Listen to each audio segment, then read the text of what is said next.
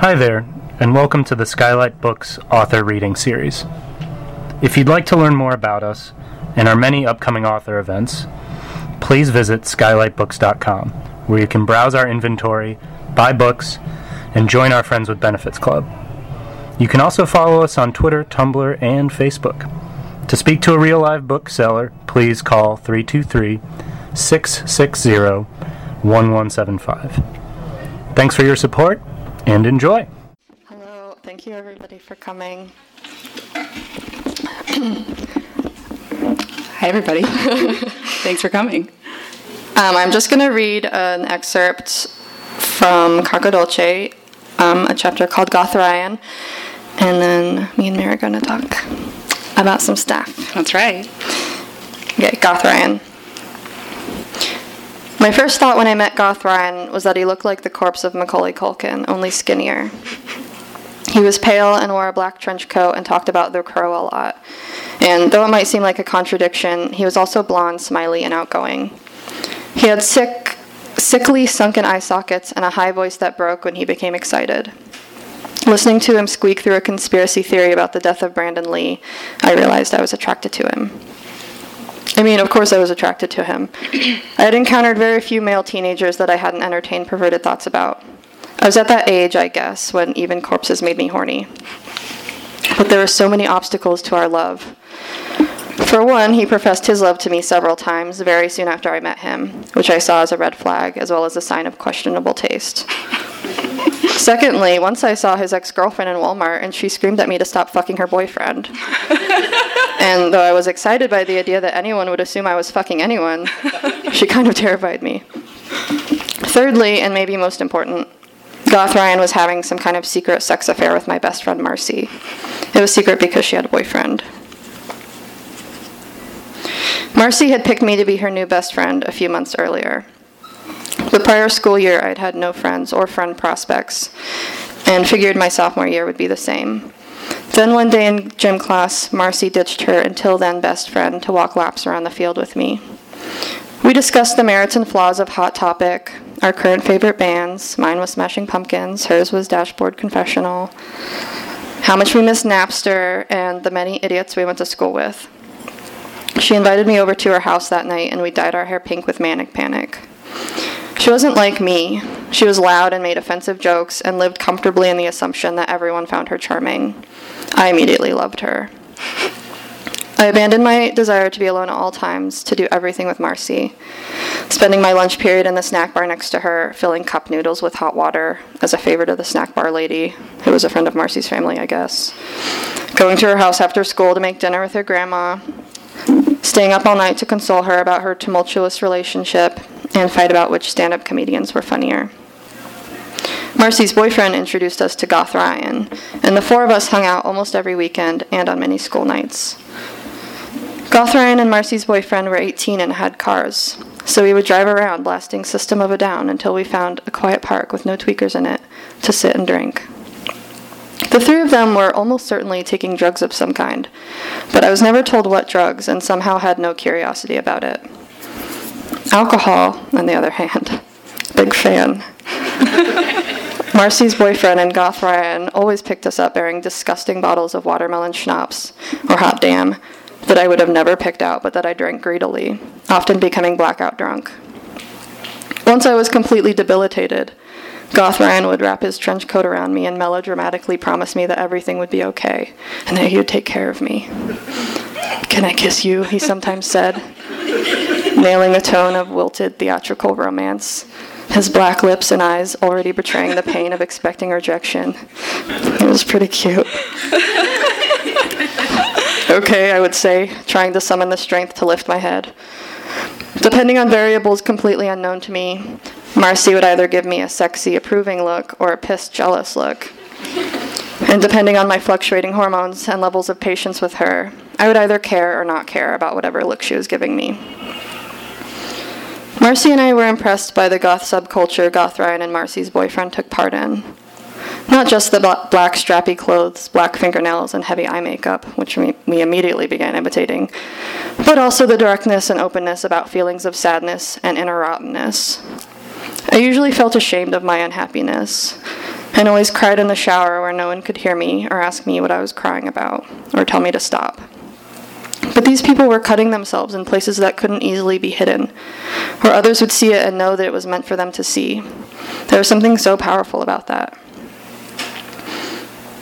If Marcy and her boyfriend were fighting, we would hang out with other boys. Gabe, the much older Incubus fan, Tyler, the dweeby boy, who would sometimes find us between classes and awkwardly give us drawings of various Lo- Looney Tunes characters that had clearly been traced from coloring books. or Zach, the raver gamer I was in love with. My crush on Zach was a rebellion against myself. I knew he wasn't cute or cool or funny, didn't have any hobbies I related to, didn't seem sweet or nice, and never said anything interesting.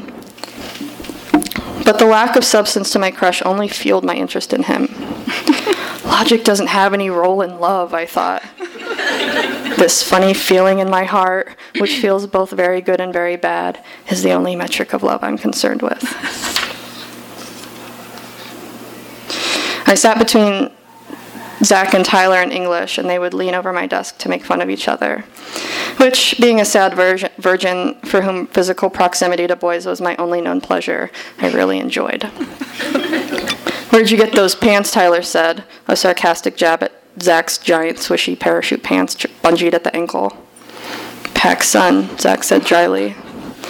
The pants were clearly not from PacSun. Fuck you, dude, Tyler said. The teacher heard this and sent Tyler to sit in the closet, a common punishment from this particular teacher. Without Tyler around, my attempt at conversations with Zach seemed stilted. Tyler's so weird, I said. I hate that guy, Zach said. I loved how angry and sarcastic Zach was. I loved that he hated things so openly. I wanted to hate things too, instead of feeling the detached resentment I felt about most things. I wanted to feel passionate about something. I wanted to hate Tyler, if only to have something in common with Zach. But Tyler was a necessary lubricant in my conversations with Zach, and I liked him for that reason. Also, he was funny and easy to talk to and had a cute center part and smelled a little like warm bread. I hate him too, I said. I had touched Zach's penis once on a road near a river. We were both very drunk, and he asked me to touch it, so I did. I had cupped and petted the flaccid thing for close to a minute, unsure of what was supposed to happen. My wrist was getting tired from being pressed against his stomach underneath the still buckled silver studded belt that held up his gigantic denim parachute pants. As we stood in the middle of a mostly unused dirt road a few yards away from our friends. Should I squeeze it? I thought. Should I milk it? what should I do? I said. Never mind, he said. You're drunk. It was a relief to let go. One night at Marcy's house, Marcy tricked me into eating a significant portion of pot brownie by telling me that it was a regular brownie that she had made herself, and that it would hurt her feelings if I didn't at least taste it. After I ate it, she disappeared into another room to argue with her boyfriend on the phone. I wrapped myself up in a blanket and breathed deeply in and out, convinced I was experiencing a panic attack. Goth Ryan knocked on Marcy's door, and when I answered it, he asked me to go outside. He wanted to talk about his feelings. Is this happening? I said. Are you here? I like you so much, he said, initiating a hug. I used to think about hurting myself all the time. But now, whenever I start thinking about that, I think about you instead. I feel so much better lately. You are a wonder. I've never met anyone like you. I started imagining that he was talking to me about raspberries. I imagined that he was trying to offload raspberries onto me because the raspberries weren't very good and he had to get rid of them. He had so many raspberries that he would have to devote the rest of his life to getting rid of them. I imagined Goth Ryan becoming the CEO of a raspberry offloading company that marketed the raspberries to people by using slogans like, I like these raspberries so fucking much. And the way I feel about these raspberries is so much better than the way I normally feel about raspberries. And buy these goddamn raspberries or I'll fucking kill myself. It was endearing to me that he thought he could sell raspberries using emotional manipulation. That kind of naivete was sweet in a way. In retrospect, I see that I was super, stu- super, super stoned. I'm going to try to get a job, he said. I want to take care of you.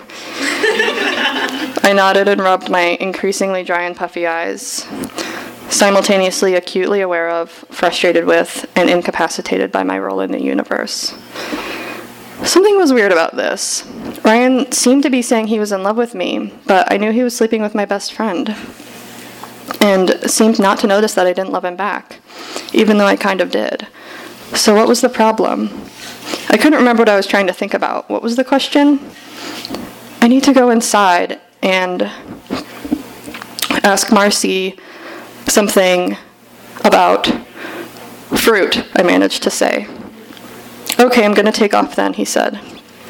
He kissed me on my temple and held my hand as I moved away from him, and we maintained intense eye contact as I went inside and closed the door.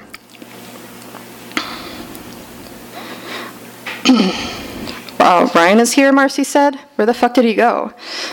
Um, I said, I feel really weird right now. You should just go out with him already. He's totally in love with you. He didn't even come in to say hi to me.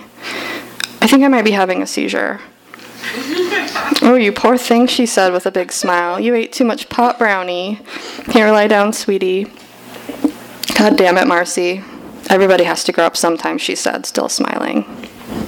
God, I fucking hate you. Marcy and I quickly became inseparable frenemies. I didn't trust her with any kind of secret, and emotional support seemed to go one way from me to her.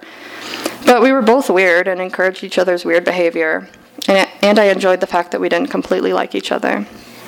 I didn't expect much from her, so she couldn't really disappoint me, and I didn't have to worry about hiding the un- unappealing parts of myself from her. More importantly, Marcy was my social crutch, and I was her scapegoat. She made all the plans, got boys to hang out with us, and found us rides everywhere.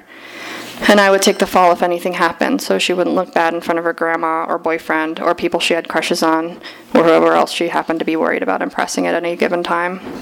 She would say, Sorry we were out so late, Grandma. Chelsea wanted to make out with Ryan all night.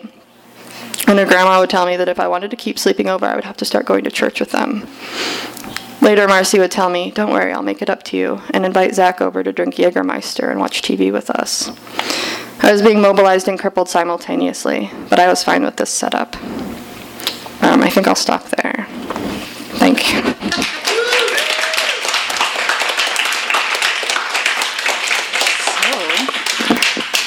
Thanks for reading. You're um, welcome. So, I have some questions for my friend Chelsea here about her wonderful book. Um, so, and then after that, we'll take some questions from you guys if you have any. Um, so, my first question is I, I feel like you and I get along because, or at least partially because, we both have a pretty dark sense of humor. Um, I feel like that's, uh, for me, that happened because, or partially because I was sort of trying to reframe past events. I sort of figured out that if I was able to have a dark sense of humor about something like a difficult childhood, then you can sort of maintain control over those events and sort of, you know, go back and feel like you yeah. know, things are okay. Yeah, I think and, that's true. Yeah, and I, I, wonder if you feel like there is a point in your life that you can point out where there was a specific shift from a normal sense of humor to a dark sense of humor, like realizing that you had these experiences that could be turned into humor, or if you just have always had a dark sense of humor since you were a little baby. That'd be so cute. um, Goth baby. Yeah. I don't know if I can pinpoint I think like being a loner in high school was probably pretty pivotal because I was just so ashamed of myself and had to turn that around somehow in my head. Yeah. Um, the humor was sort of a way to like feel a little bit better about being a loner, or just to enjoy it, or yeah. find something good about it. Yeah, just, definitely. Yeah, I don't know. What yeah. was it for you? I mean, I, I think it was the same. You know, I think like I got to high school and sort of realized that I mean, honestly, I think in high school I was just regular emotional and maybe hadn't gotten to the humor part yet. And then I left high school and was sort of like, oh, like it's so insane how many bad things have happened already. Like there's either you cry or you laugh, right? Yeah. And you sort of realize that that's where the currency is, is in the ability to like make people laugh from difficult situations, which is something that I found in this book like over and over again. And that's like part of the reason I liked it so much, at least. Um, Thank you. It's cool to make people cry too, though. also true. Love making people cry. Um, so good. so another another thing I wanted to talk about was um, in the book you do talk a lot about female friendships and the difficulties that happen with female friendships growing up. I found it very relatable. I think that you know, in adolescence, girls have these really nuanced, like horrifying relationships that lead to like catastrophic emotional blowups in like a way that doesn't happen to me with adult female friendships. It's something that, you know, it's an emotional texture that really only occurs when you're sort of in puberty and having all of these feelings and then yeah. sort of like not able to have an outlet for them and for me a uh, result of that was that when i was like later in my teen years i sort of started befriending boys because they were a bit easier and I didn't feel so afraid of them in terms of like their ability to make me cry. Yeah. Um, Women and, are so complicated. Yeah. Like I think that's and when you're a teenager, when you're a female teenager,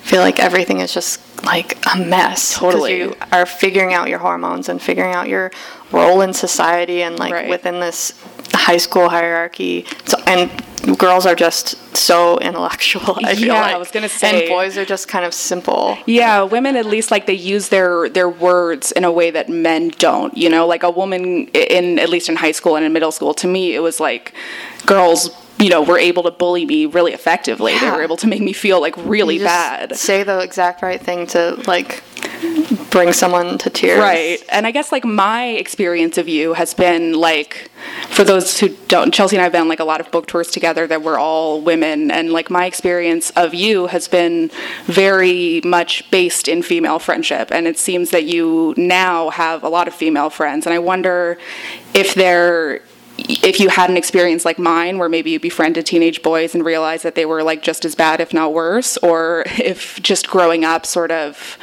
led you to have a different value in your female friendships in life than in high school i think my my opinion on it is that teenage girls are terrible and they just grow out of it and, yeah. and once they do they're amazing and i mean for them sometimes but right because they still have all of that intellect that led them to be able to be so effectively yeah. hurtful but yeah. they know to not be hurtful yeah.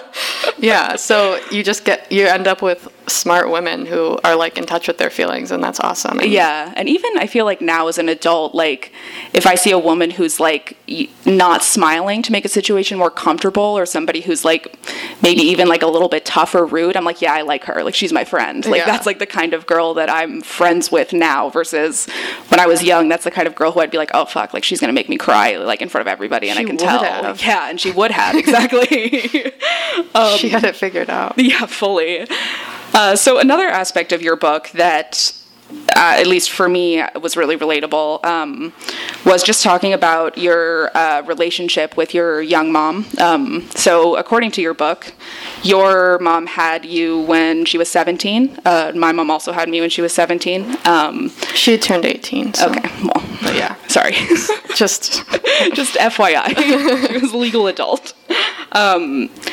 And so throughout the book, like I've noticed that her youth is sort of reflected in your relationship with her. Like she is a mother first and foremost, but she's also a friend because in a way, you know, you guys kind of grew up together, and that's at least what I felt with my mom too. Um, and there's a quote that I wanted to read from your essay on vandalism that really reminded me of my mom and will lead into my next question. Um, so, this essay that Chelsea wrote is, if you haven't read the book, about her experience with being obsessed with toilet papering houses. Um, it, it, there's a whole. It's it's very funny, but uh, this one. This one quote, it's she said, "It was my mom who had first mentioned toilet papering. You guys have never toilet papered a house," she had said. "Ever? How weird." That first night, my friends and I left through the sliding glass door in my bedroom. My mom whispering behind us, "Don't get caught. I'll leave the light on for you guys." and so that that quote specifically um, to me really shows an aspect of motherhood that I guess tends to maybe diminish with age, for better or for worse, which is sort of the willingness, you know, to allow your kids or even enable them to sort of get into childhood mischief uh, because you remember what an essential part of a happy childhood that is because you're still a young mother so you can easily look back to your adolescence and say well i had really a fun time toilet papering houses as a child why wouldn't i want my child to have that experience yeah. um, and i'm just wondering if that had an effect on who you are today, or what effect you think that had on who you are today, your relationship with your mom. Well, I think part of it is also that my mom was young enough to remember like how important it felt to be cool and she Right. really wanted me to be cool. Yeah. And so I think one effect was that I really felt uncool that like my mom had to tell me how to be cool. yeah. Um, yeah. And I think I've definitely brought that into adulthood. um, but like as far as like um I forget what you said. Oh, just I, I was just more like wanting to know, I guess, about like I, I feel like having a young mom sort of led me to understand natural consequences in my life in a way that I wouldn't have otherwise, and I sort of felt like, um, you know, she would let me get into trouble, and then I would understand how to not get into trouble Oh. many years later. You know, like obviously, like I got into a lot of trouble before that. But do you feel like that was a benefit to you, or do you feel like it was more of a hindrance? Because I go back and forth. I feel like sometimes like having a young mom is great, and being her friend is great, and it's like a, a super uh, specific and unique relationship that I love. And also, I've had to go through years of therapy, so like you know, Uh, yeah, I think there's less guidance maybe. Right. And you just yeah, are encouraged to like figure it out. And so yeah, there's definitely like, pros and cons I I would say. for Um, sure. Do you think it helped you like pursue a career in the arts to sort of have that in your upbringing? Yeah, I mean maybe a more mature mother would have discouraged it. So, follow up question. If I really wanted to toilet paper someone's house right now, like if I, say, had an ex who was like really mean to me or something, would you toilet paper a house with me? Absolutely. Hell yeah. All right, good. Just. we, we're gonna do it. yeah. Um, follow up. Follow up question. uh, have you ever done vandalism that was more harmful than toilet papering a house? For example, I uh, have a friend who keyed someone's car. It, it really wasn't me. It was a friend. and I'm wondering if you ever had like more intense experiences with vandalism. Uh, not really. I like did a little bit of spray painting, but not really.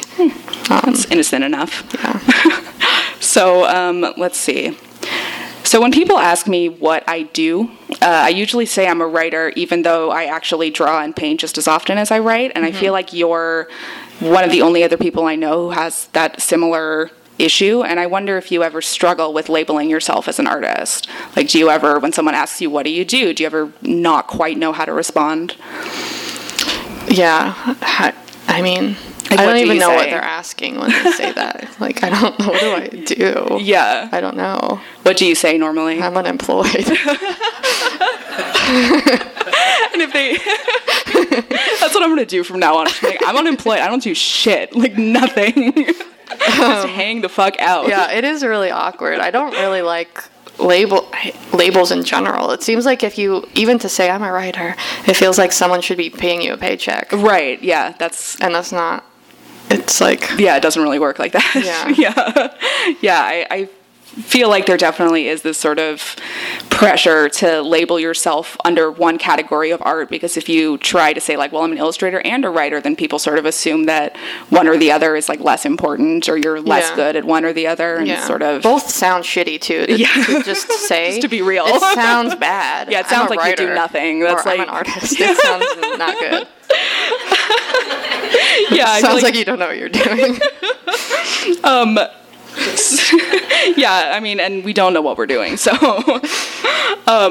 Who? so i wanted to read a quote from what i think was my favorite essay in the book um, this is an essay about well you'll see i stopped using spoons one day I was becoming weird, I knew, and it didn't seem like the good kind of weird, like the eccentric, arty weird that could be appreciated by other people. It seemed like the bad, dark kind that could unravel a person if it got out of hand. so, I didn't use spoons. yeah, so I uh, have another quote here. Um, basically, what she did was she was going through a time in her life, and correct me if I'm wrong, where there was a lot of like bullying and out of control things happening. And so, what she decided to do was to stop using spoons altogether. Um, and uh, Obviously. and so and so, uh, you know, like a normal person does. And then, so the essay goes along, and she talks about feeling generally alienated, um, and it culminates with a very cruel boy asking you to prom as a joke. um, and then after that, you talk about coping with that by denying yourself more types of silverware. Um, so she goes on and she says, Let's kick this spoon thing up a notch, my inner monologue said.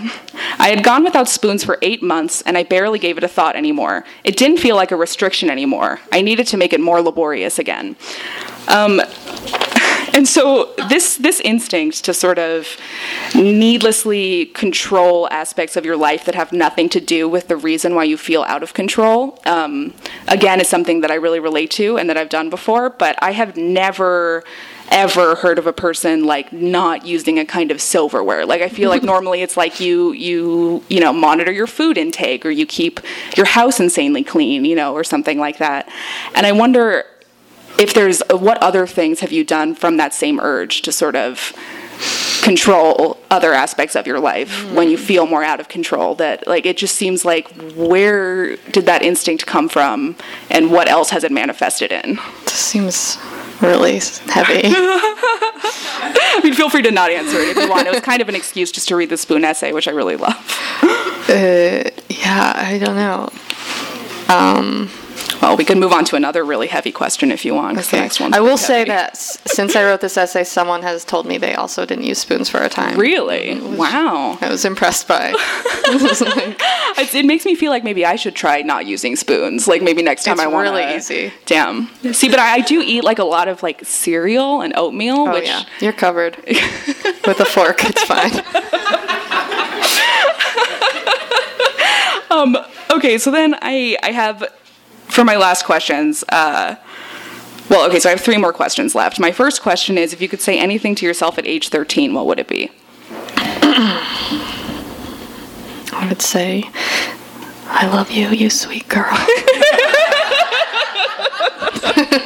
I really would. That's beautiful. That's very sweet. Um, so, okay, one of the essays in the book, um, you talk about getting a colonic, and so yeah, so. I wanted to uh, read a quote about your experience getting this colonic, which was not good. Um, I tried to keep breathing, but I was too sweaty and nauseous, and I was becoming disoriented. The machine wasn't working. The water wasn't leaving my body the way it was supposed to. I was afraid I was going to pass out. She pulled the tube out of my anus and I ran to the toilet on the other side of the room, watery poo dripping down my legs. I released into toilet and and started silently weeping while thinking, I don't understand, I don't understand, over and over in reference to what felt like every single fucking thing in the universe. Now, I seem to remember being on tour with you and driving in a van and you telling me that you actually got another colonic after that. Yeah, I did. Why? Can you can you talk about that a little bit? Well, I was. Someone convinced me that it was just like the um like a one-time bad thing that happened, and that it would be fine if I just tried again. And was it? And it was the same. It's the same experience. like like the whole like watery poo, shat on myself again. Oh my god. Yeah. no, and that was the last time you got a colonic, right? Yeah. Are you are you sure? Yeah. Okay, good. I I'm shocked that you went back. I would not. Wh- why did you go back? Like just I was manipulated. just because your pe- people you knew were like telling you that it was gonna be okay this time. God, I'm so sorry. I'll never make you do that. it's terrible. Um, okay, and my last question before we take questions, if you guys have any, um, was: Do you feel like art school was worth it, and would you recommend that other people go to art school? Um, no. If you have the money to go to art school, yeah, definitely go. If you don't, then maybe um, it's not right for you. Yeah, not I, it. I don't regret going because it got me out of a shitty town, and I'm not sure if it w- if I would have left if I didn't go to college. So, yeah, maybe. Yeah, maybe. You know, Maybe if you're Everyone in a shitty town, go. you need to go out or something. I don't know. Yeah, it's just too complicated because I'm Yeah. also like fucked forever Yeah. financially. So, yeah, the debt is not good, huh? yeah. So maybe go to art Not good. school. think about it real hard. Yeah, just think or about not it a at all. All right. Now, if anyone has any questions in the audience, I think we'll take those. Yeah. Um, so I want to know which town you grew up in and where you went to school, and because you're of a different generation than I am, and I really think it's really bad this whole debt thing because we didn't have to deal with it. I went to Columbia University in New York, and it was like maybe five thousand a semester. Oh, wow. Oh, my God! So. I think what's happening to you guys is like criminal. Can you give me some idea of the debt you're looking at? Hmm. Uh, I have about like 60,000 in debt currently. Um, and I'm pretty lucky because I got scholarships and stuff. Yeah. Where'd you go to school and where'd you grow up? Um, I grew up in Clear Lake, California, which is a couple hours north of the Bay, and I went to college at California College of the Arts. Yeah. You're really warm, vulnerable, beautiful voice. Thank you. You're- you're- it's- I think people can be funny, but to get that other part right, it's really hard to fall in the right place. Um, Makes you feel like you're going to really do well if, if somebody can pay that debt off. Yeah. If anyone's out there. If anyone wants to pay Chelsea's debt, please come to the front. uh, any other questions? No. No one has All right. anything. Would you consider getting a colonic again? Like if you would have friend and get like support about it? He, he wants you to get a third colonic. That's what this guy wants. Even This after is all my that. friend Julian. He loves poop. Your friend. I don't think so. Not even for you. Oh, okay. Were you the one who convinced her to get the second colonic? Be honest. I'll go with you. It sounds like you want to go. Don't get peer pressure, Chelsea. Don't let him do it. You're stronger than this. Let me think about it. Um, any other questions? Nobody else will. Sure. Um, So, internet malaise has been used to describe you. So how would you, how would you look at that? that's not. I don't know what that means. I don't Uh, know sorry, what what'd you say? Internet m- Yeah, it's a- uh, malaise? Internet. Just like being, um, like Like sad online? I'm not online that much. Yeah, you're you're like way less online than a lot of people I know I don't know. actually. I don't know. Yeah. We have another Oh, question sure. over here. Um, so since this is your biography, um, or autobiography, um, and and you wrote a lot of like hard experiences, I'm sure. And was it hard for you to write everything, or was it a relief to put that on paper? And um, I don't know. Do, do you? Yeah. Was it Yeah. a way for you to? Yeah, it was hard, and it was also a relief. It, it, I feel like I've really like let a lot of these experiences go now that they're on paper and and they're stories. I think I have like a lot more distance than I had before, so that's been really good. Um, and and especially for these stories, which are kind of like, I feel like ones that were really nagging at me, and I needed to do something with them. So yeah, it's been great to do it. Sure. My question is for both of you. I'm just gonna say, once, once you've been branded as funny like quite a bit, do you feel a pressure to kind of like keep being funny all the time in your texts, online, like wherever else? Mm-hmm. Yeah, um, I feel like we've both talked about like reading and how it's like doing live readings. You get, you know, when people laugh, you're like, oh, they like it. But then if it's something not funny that you're reading, it's hard to tell if the audience is liking it or just not Yeah. paying attention anymore. Yeah, being in front of people is definitely like a hard experience, and you and you want to feel um, accepted. So a good way to do that is to try to be funny and like so there's like It's like a concrete response. You to, can like, hear what you're people doing, yeah. appreciating. right. like if you I have read serious things. I think you've read Yeah. serious, like quiet things, Yeah. and it's and it's just dead silence. Because like- people like you can't. What are you supposed like to that's do? how it's supposed to be, kind of. Yeah. But at the You're same like, time, mm, mm. yeah, when you're on stage, it feels like you're you're talking in a wall. You know, Yeah, it's it's so hard. they're not gonna like cry loudly or anything like that. Like you're never gonna get that emotional response. But I think it's also just our personalities. Like I think Right. we we we both try to be funny in social situations. Usually. yeah, like, yeah, I think so. a little bit clown like. yeah, we're clowns. we're like court jesters, basically. Um, I think we'll do like one more question. So, Yeah. Um, was it when you guys were on tour together when the tampons went missing? I don't know why, but that just kind of stuck with me. Like the most hilarious online feud. I mean, that was maybe one of the funniest experiences of my whole life, to be honest.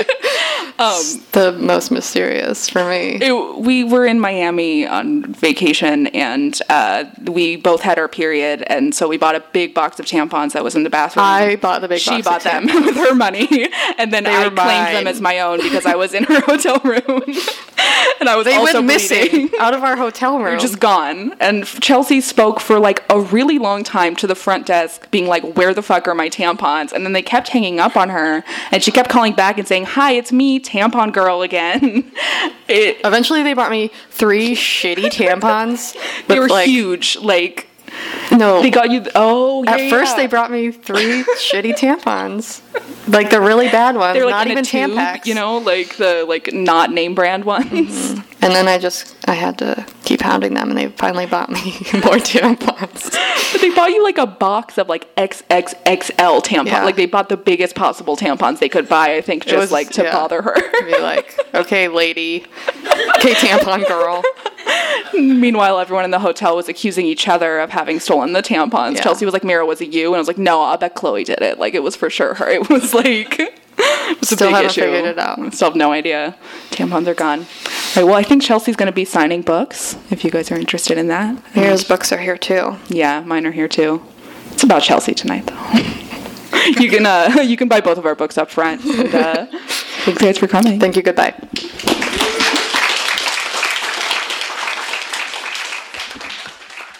You've been listening to the Skylight Books author reading series. Don't forget, you can listen to this and all our other great podcasts at skylightbooks.com. Thanks again for stopping by, and we hope to see you soon.